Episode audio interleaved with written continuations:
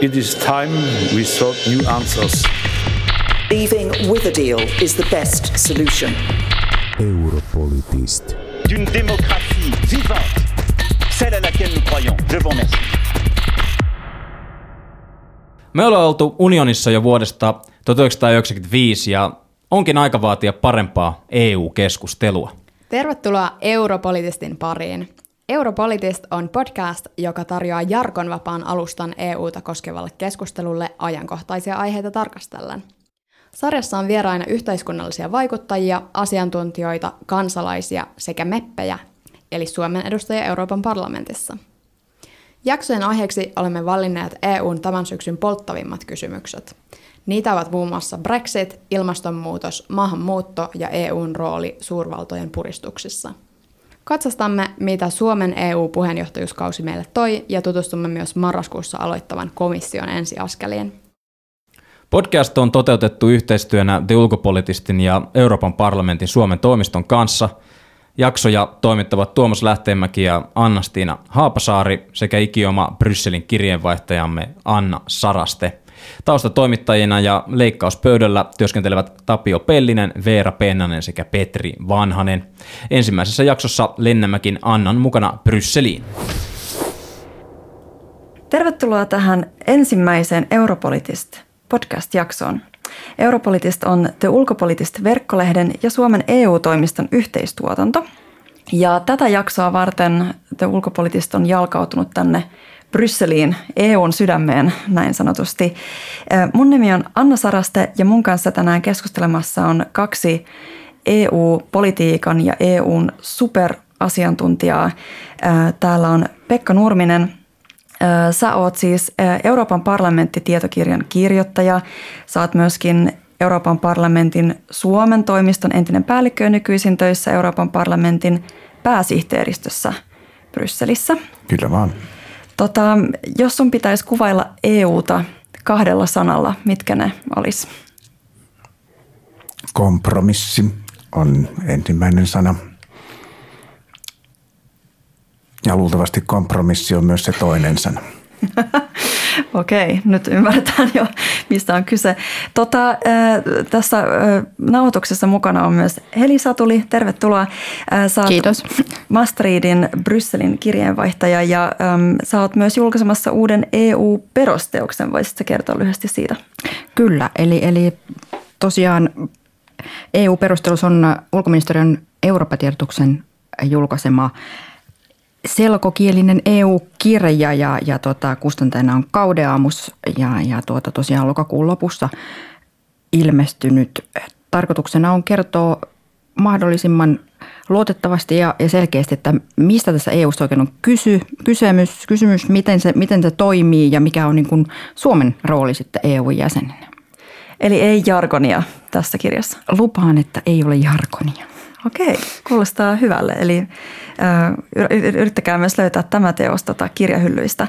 Tota, hypätään aiheeseen. Meidän on tarkoitus puhua tänään tuntemattomasta EU-parlamentista ja syistä, miksi se ehkä on tuntematon ja toisaalta myös ehkä ratkaisuista, miten parlamenttia voitaisiin tehdä tunnetummaksi. Öm, mutta mä haluaisin väittää tässä alussa – tai sanoa tällaisen väitelauseen ja katsoa, että millaiset reaktiot teiltä tähän tulee. Elikäs väite kuuluu, Euroopan parlamentti on kaukainen ja tuntematon, eikä se kosketa ihmisten arkea. Mitä sanotte tähän? Tuossahan oli kaksi väitettä. Kaukainen ja tuntematon, joka ei koske ihmisten arkea tähän niin kuin jälkimmäiseen väitteeseen, että Euroopan parlamentti koskisi ihmisten arkea, musta on niin kuin helppo sanoa, että höpö höpö. Koska katsotaan me nyt mitä tahansa ihmisten arjessa – on se, se herätyskello, mihin me herätään, tai se hammas, niin, tai... tai se bussin polttoaine, millä mennään töihin tai, tai autolla. paljonko sun puhelut maksaa. Niin, niin tota, kaikki on EU-parlamentissa säädettyä EU-lainsäädäntöä. Et meillä on niin kuin arjessa aika pieni osa semmoisia asioita, joilla ei olisi mitään kytkentää EU-lainsäädäntöön. Ihan tuohon voisi just jatkaa, että, että vähän niin kuin alasta riippuen, niin jopa 80 prosenttia suomalaisten arkea ja yritysten arkea koskettava lainsäädäntö niin on, juontuu täältä Euroopan parlamentista ja EUsta ylipäätään. Sen sijaan sitten se ensimmäinen osa tästä väitteestä, niin varmaan pitää osittain paikkansakin, mutta siinäkin, kun mä oon tämmöinen optimisti luonteelta, niin mä mieluummin ajattelin, että riippuu vähän mihin vertaan. Ja jos me nyt, kun tässä on tullut juuri täyteen 25 vuotta Suomen EU-kansanäänestyksestä, niin jos me verrataan siihen aikaan, niin Euroopan parlamenttihan tunnetaan ihan älyttömän hyvin Suomessa tällä hetkellä – ja tota, kehitys on ollut niin kuin valtavaa tietysti sen parlamentin niin kuin vallan muuttumisen myötä, mutta myöskin ihmisten mielenkiinnon ja, ja, ja tiedon lisääntymisen myötä. Mutta aina on parannettava.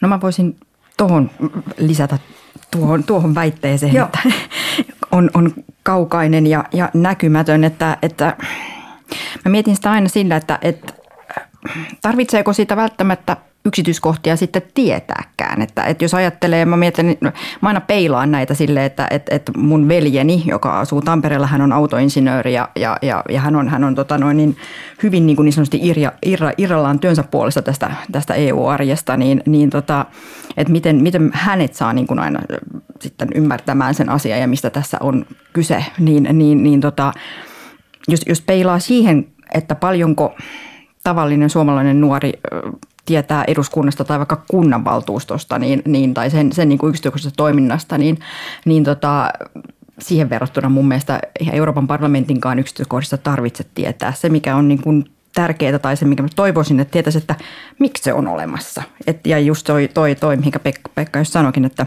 että se on oikeasti tärkeää, se, se vaikuttaa siihen meidän arkeen, niin se oikeastaan niin kuin riittää siinä mielessä. Mutta että, mä koen, että, että tähän on vähän – tähän on luotu semmoista vähän turhaakin mystiikkaa tähän, että, että Euroopan parlamenttiin, että, että, että, että se on samalla lailla niin kuin some- ja yhteisistä asioista päättämistä kuin siellä kunnan tasolla tai eduskunnassakin, niin, niin tota, ainoa ero on se, että kieliä on enemmän ja, ja sitten noita europarlamentaarikkoja päättäjiä on sitten enemmän, mutta muuten sama mm. asia pohjimmiltaan. Mulla ainakin tulee aina, kun kävelee tässä Euroopan parlamentin käytävillä sellainen olo kuin olisi lentokentällä. On niin paljon sellaisia erilaisia tota, kieliä, joita, joita ihmiset puhuvat. Siellä on niitä pukumiehiä ja sitten toisaalta jotain käsityöläisiä, jotka kävelee siellä kaikki ristiin rastiin ja se on jotenkin semmoinen hauska tunnelma. No okei, okay, siis varmasti on totta, että Euroopan parlamentin toimintaa tunnetaan paremmin kuin ennen. Totta kai esimerkiksi koulun kautta, yhteiskuntaopin kautta ja muuta sekin tulee tutuksi siinä niin kuin tavallaan eduskunnan ja muiden tämmöisten lainsäädäntöjen tota, rinnalla. Mutta miksi te sanoisitte, että parlamentin toimintaa olisi hyvä tuntea? Mitkä ne syyt on paitsi, että se vaikuttaa nyt ihmisten arkeen näin ihan konkreettisesti näiden säädösten kautta? No mä sanoisin, että on hyvä ymmärtää, niin kuin Heli sanoi, sen merkitys. Että täällä päätetään yhteisistä asioista vähän eri tasolla kuin eduskunnassa tai kunnanvaltuustossa. Että se merkitys on se ensimmäinen. Merkitys mun mielestä luo sen motivaation osallistua, jos ei muuta niin äänestämällä. Ja sitten tieto poistaa sitä mystiikkaa tämän systeemin ympäriltä. Ja sitten mitä ammattimaisemmaksi mennään, ollaan nyt sitten kysymys jostain järjestöaktiivista tai nuoresta ihmisestä, joka haluaa muuttaa maailmaa tai vaikuttaa EUn ilmastopolitiikkaan, niin silloin tietysti pikkusen niin kuin näiden mekaniikkojen tuntemisessa on, on niin kuin hyötyä, että osaa kohdentaa ne vaatimuksensa oikein. Niin just, eli esimerkiksi tietää, että, että mikä se MEPin valta oikein on, että mistä, missä, missä kohtaa MEPpiä kannattaa lähestyä ja, ja, ja niin kuin, mistä, mistä se MEPpi pystyy sitten päättämään ja muuttamaan.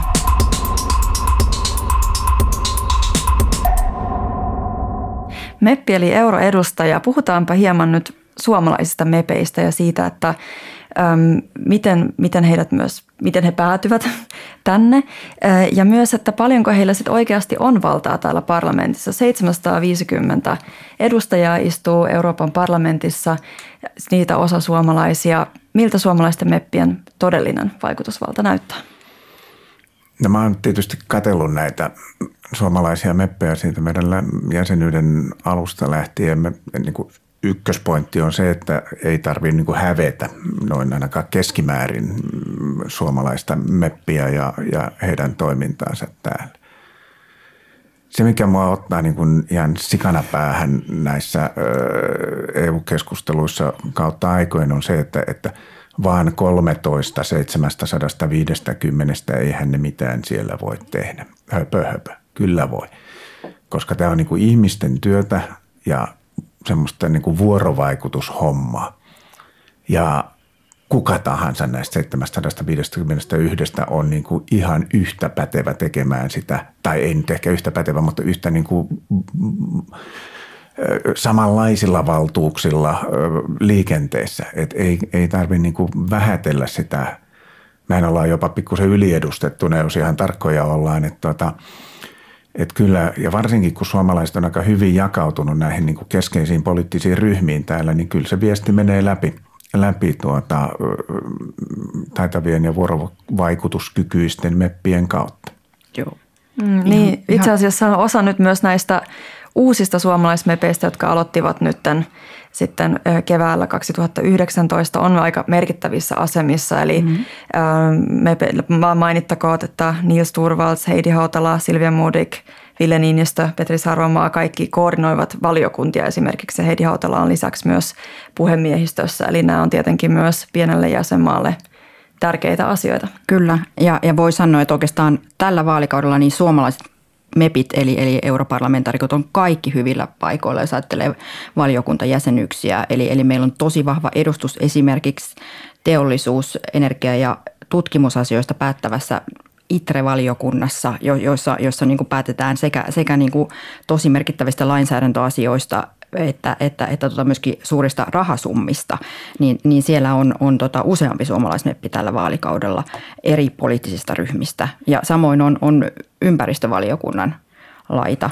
Eli, eli tota, meillä on niin tosi, tosi niin siinä mielessä vaikutusvaltaisilla paikoilla meidän, meidän mepit hienoa. Ja, ja sitten oikeastaan tuohon Pekan, mitä, mitä hän sanoi vielä siitä, että, että 13 meppiä vaan ja 750 on, on kaikkiaan, niin, niin tota, just tosiaan toi, että suomalaisten suuri vahvuus on myöskin se, että me ollaan aika, aika lailla sellaisia niin kuin kompromissien hakijoita ja, ja valmiita tekemään niin kuin yhteistyötä, mikä ei aina välttämättä ole kaikille, kaikille yhtä luonteista, luontaista. Ja, ja semmoisella niin kuin asiantuntemuudella ja argumentoinnilla ja, ja kompromissien hakemisella, niin sillä, sillä tota pärjää tosi hyvin parlamentissa ja saa tuloksia aikaan. Niin, niin tota, siinä mielessäkin niin kyllä suomalaisia tosiaan, niin kuin Pekka sanoi, ei, ei tarvitse mitenkään niin kuin hävetä, että kokoaan suurempi. Jos mä saan vielä sen lisätä, että se mikä on ollut kautta aikojen meidän meppien etu on se, että aika iso osa siitä meppipopulaatiosta tulee tuolta, on olleet kansanedustajia tai muuten poliittisesti aika aktiivisia ihmisiä Suomessa ja se tavallaan se varsinkin eduskuntatyö on aika hyvää valmennusta Euroopan parlamentissa toimimiselle, koska kysymys on lainsäädäntötyöstä täälläkin ja jos ymmärtää, miten sitä papereita luetaan ja miten niistä käydään keskustelua, niin, niin tuota, se auttaa ihan älyttömästi. Se, mikä on erilaista, niin kuin sä sanoitkin, niin täällä ulkomaalaisiin törmää aika nopeasti ja kieliäkin pitää puhua, että, että niin kuin pikkusen erilaisia vuorovaikutustaitoja tarvitaan kuin kotimaan politiikassa, mutta, mutta tota, suomalaisten kielitaitoa nyt ei yleensä kannata hävitä sitäkään, että tota, pärjätään kyllä. Nämä 3T to 32 uh, tarinat eivät enää pidä paikkansa. Joo, ja silläkin tulee ymmärretyksi. Niin, ja se onko sanottavaa. Kyllä. Öm, joo, mielenkiintoista. Tekin tunnette siis tätä MEPPien työtä hyvin, hyvin läheltä. Öm, miten se sitten vertautuisi, sanotaan nyt juuri eduskunnassa kansanedustajana työskentelevän no siis edustajan työhön tai sitten tämä MEPin työ, sielläkin istutaan valiokunnissa, sielläkin on täysistuntoja. Mikä sitten täällä ehkä konkreettisesti on erilaista? No mä sanoisin, jos sallit, Aloita niin tota, se mikä on ihan niin kuin dramaattinen ero on se, että Euroopan parlamentissa ei ole kauhean selkeää hallitusoppositioasetelma. Eli Suomen eduskunnassahan tavallaan, niin kuin, nyt mä kärjistän, mutta voi pärjätä aika helpolla. Jos olet hallituspuolueen kansanedustaja, tuet hallituksen esitystä. Ja jos olet opposition kansanedustaja, vastuutat hallituksen esitystä. Täällä tämmöisellä niin kuin asenteella ei pärjää kovinkaan pitkälle. vaan täytyy niin kuin oikeasti perehtyä siihen asiaan ja pitää lähteä hakemaan niitä kompromisseja ja viedä omia ajatuksia eteenpäin, muutosehdotuksia. Täällä niin kuin se lähtökohta on se, että komission ehdotusta lähdetään muuttamaan johonkin suuntaan pikemminkin kuin että sitä lähdetään viemään niin kuin läpi jonkun tietyn enemmistön voimia. Nämä muuttaa hirveän paljon tätä toimintatapaa ja myös niitä vaatimuksia, mitä näille ihmisille mm, asetetaan.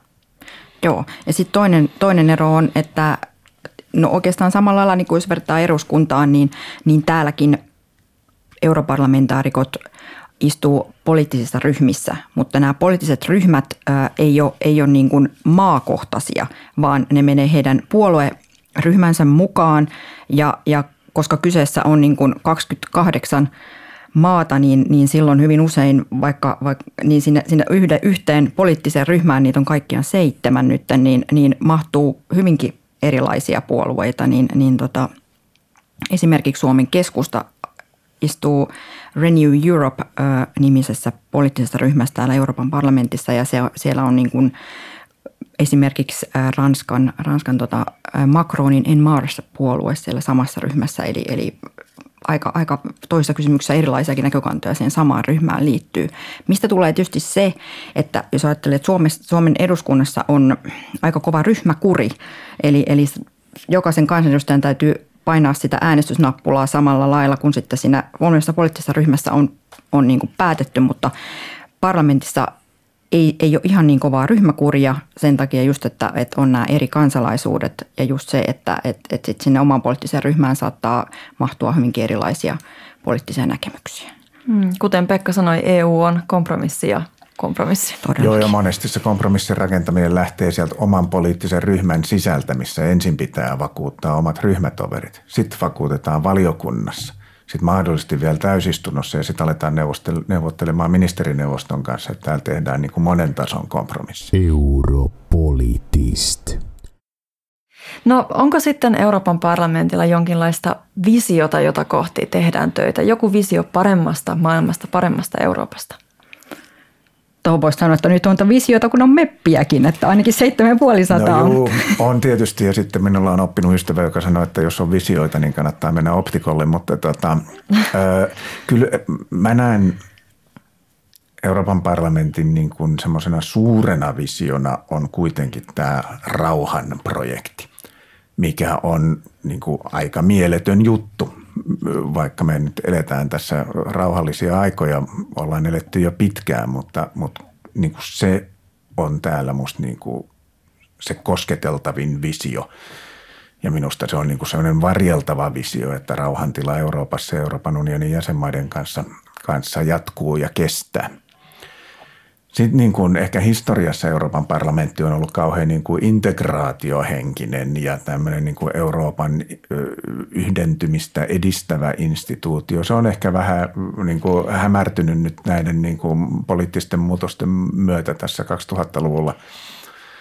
Mutta tota, ehkä mä sanoisin, että nämä, ra- niin, rauhanprojekti ja sitten yhteiset arvot, joista niistäkin kyllä käydään aika vaikka keskustelua välillä, mutta, mutta kyllä ne on ne liimat, joita, jotka pitää tätä taloa kasassa. Ehdottomasti. Mä voisin tuohon vielä lisätä sen, että, että jos ajattelee sitten tätä kolmijakoa, että on, on komissio, joka, joka tekee lainsäädäntöehdotuksia ja sitten on Euroopan parlamentti ja sitten on, on ministerineuvosto eli, eli jäsenmaiden ministerit, jotka, jotka sitten edustaa jäsenmaita, niin yleensä tässä Euroopan parlamentti on ollut ehkä se semmoinen vihrein tai kunnianhimoisin monen, monen lakialoitteen kohdalla esimerkiksi ä, autojen ä, päästörajoituksista, kun, kun oli, oli komission esitys, niin parlamentti halusi tiukentaa niitä päästörajoja niin kuin vieläkin kunnianhimoisemmiksi. Ja sitten taas ä, tuolla jäsenmaiden neuvoston puolella niin koettiin, että se komission esitys oli vähän liiankin tiukka.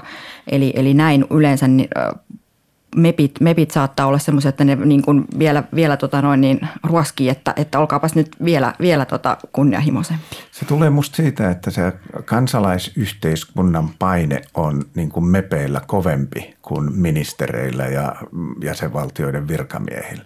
Että nämä kuitenkin mepit on jatkuvassa yhteydessä äänestäjiin, se ne kohtaa sen niin kuin – niin kuin nuorisosta tai ilmastonmuutoksen niin kuin airuista tulevan paineen tosi vahvasti ja sitä kautta just tämmöisiä niin kuin mennään niin kuin kunnianhimoisemmin vähän lievhuvammin lipuin, lipuin näitä kompromisseja hakemaan. Hmm. No mitä sä Eli sanoisit, minkälaisia jakolinjoja tällä hetkellä on Euroopan parlamentissa? No tuosta niin kuin, niin kuin Pekkakin sanoi, niin täällä ei tosiaan ole semmoista ikinä ollutkaan sellaista hallitus-oppositioasetelmaa niin kuin, niin kuin Suomen eduskunnassa, mutta aiemmin oli selvemmin sellainen, että keskusta oikeisto ja keskusta vasemmistoryhmä olivat isoja ja he yhdessä muodosti niin kuin enemmistön, kaksi, kaksi ryhmää, niin nyt kevään 2019 vaalien jälkeen niin, niin tämä tilanne muuttui. Parlamentissa tuli pirstaloituneempi, eli, eli vähän niin kuin kaikissa Euroopan maissa, niin isot puolueet on, on niin kuin menettänyt kannatustaan ja, ja pienet puolueet on sitten taas niin kuin kasvattanut kannatustaan. Eli, eli, eli niin kuin esimerkiksi vihreät kasvatti osuuttansa ja, ja myöskin niin kuin populistipuolueet kasvatti täällä osuuttaan, niin, niin tota, sitä kautta parlamentti on sitten pirstalaisempi.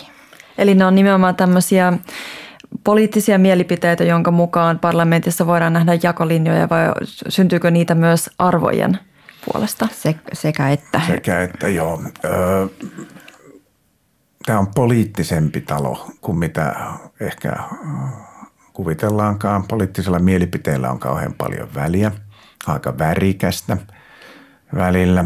Öö,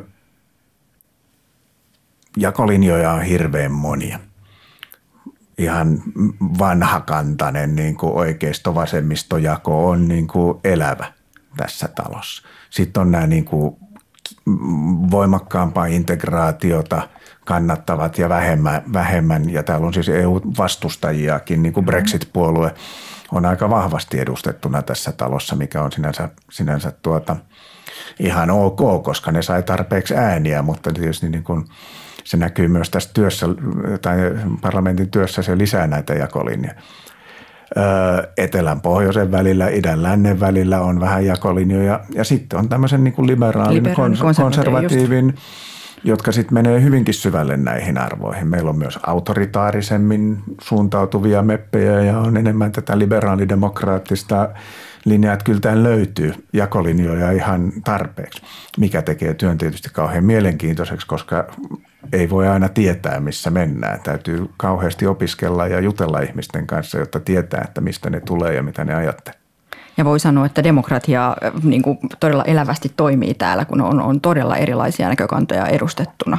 Mutta toki sitten äh, se aiheuttaa siihen työn, työn arkeen sella, sitten kun on, on, on näin paljon näitä jakolinjoja, että oikeastaan jokaisen lain kohdalla niin pitää sitten etsiä, etsiä niin kuin näitä, näitä samanmielisiä kumppaneita monesta eri poliittisesta ryhmästä ja, ja, ja tota, se saattaa sitten hidastaa, hidastaa sitä, että sitä, se laki saadaan ulos täältä koneistosta.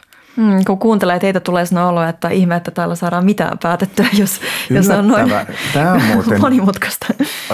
toinen tämmöinen kumottava myytti on se, etteikö Euroopan unioni kykenisi päätöksiin ja varsinkin Euroopan parlamentti kykenee päätöksiin. Täällä on niin kuin päätöksentekosäännöt on semmoisia, että tänne ei jää niin kuin asiat jumiin.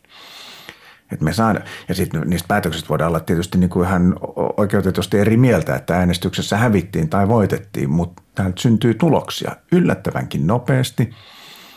Ja jos on niin kuin tiukka paikka, niin, niin mennään tosi nopeasti, niin kuin nyt esimerkiksi Brexit-asioiden kohdalla joudutaan pistämään niin kuin hirveä kaasu päälle, koska nämä diilit syntyy aika myöhään. Mm-hmm, kyllä. kyllä. Usein jäsenmaihin verrattuna niin tämä on tosi tehokas talo.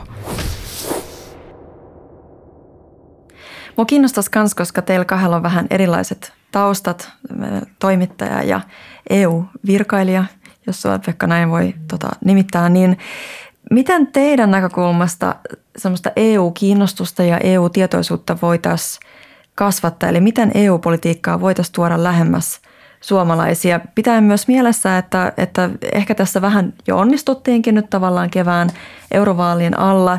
Nimenomaan äm, nuorethan äänestivät aikaisempaa paljon aktiivisemmin näissä eurovaaleissa, eli alle 25-vuotiaissa nähtiin tämmöinen 14 prosentin lisäys äänestysaktiivisuudessa, mikä on siis tosi upea saavutus, mutta, mutta miten tätä voitaisiin ehkä vielä lisätä ja mitä ehkä tässä ollaan tehty oikein? Mä ehkä sanoinkin tuossa, ainakin yritin ehkä sanoa, mutta sanon nyt uudestaan, siis tämä on politiikkaa. Ja minusta se on niin kuin, ja yhteisten asioiden hoitamista vaan niin kuin toisella tasolla kuin mitä kansallisesti tai maakunnallisesti tai kunnallisesti tehdään.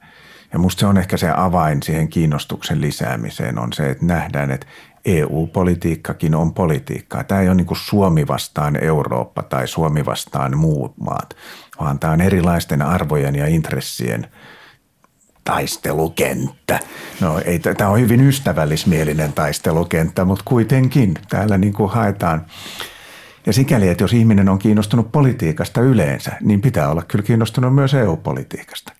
Mm, täällä on semmoista pehmomiekat, ei semmoisia oikeita Joo, miekkoja. ehkä näin. Joo. Niiden samojen kavereiden kanssa pitää mennä seuraavana päivänä kuitenkin taas samaan kokoukseen. Mutta kyllä tämä usein on sellaista draamaa, että jää, jää fiktiiviset draamat kyllä toiseksi. Että, että siinä mielessä mm, ihan oikeasti mielenkiintoista, mutta joo, mä oon ihan samaa mieltä, niin kuin, niin kuin Pekka sanoi, että kyse on niin kuin meidän ihan suomalaistenkin yhteistä asioista päättämistä, ei mikään, että EU on siellä jossain ja Suomea vastaan. Niin, niin tota, se, mä, e-, ehkä toimittajan näkökulmasta, niin, niin tota, mä koen, että, että yhä vaan enemmän sitä, että konkretisoi, että miten joku asia näkyy ja vaikuttaa niin kuin sen suomalaisen arkeen ja nuoren arkeen, niin, niin tota, sitä kautta myöskin tuodaan sitä, sitä EUta sit lähemmäksi.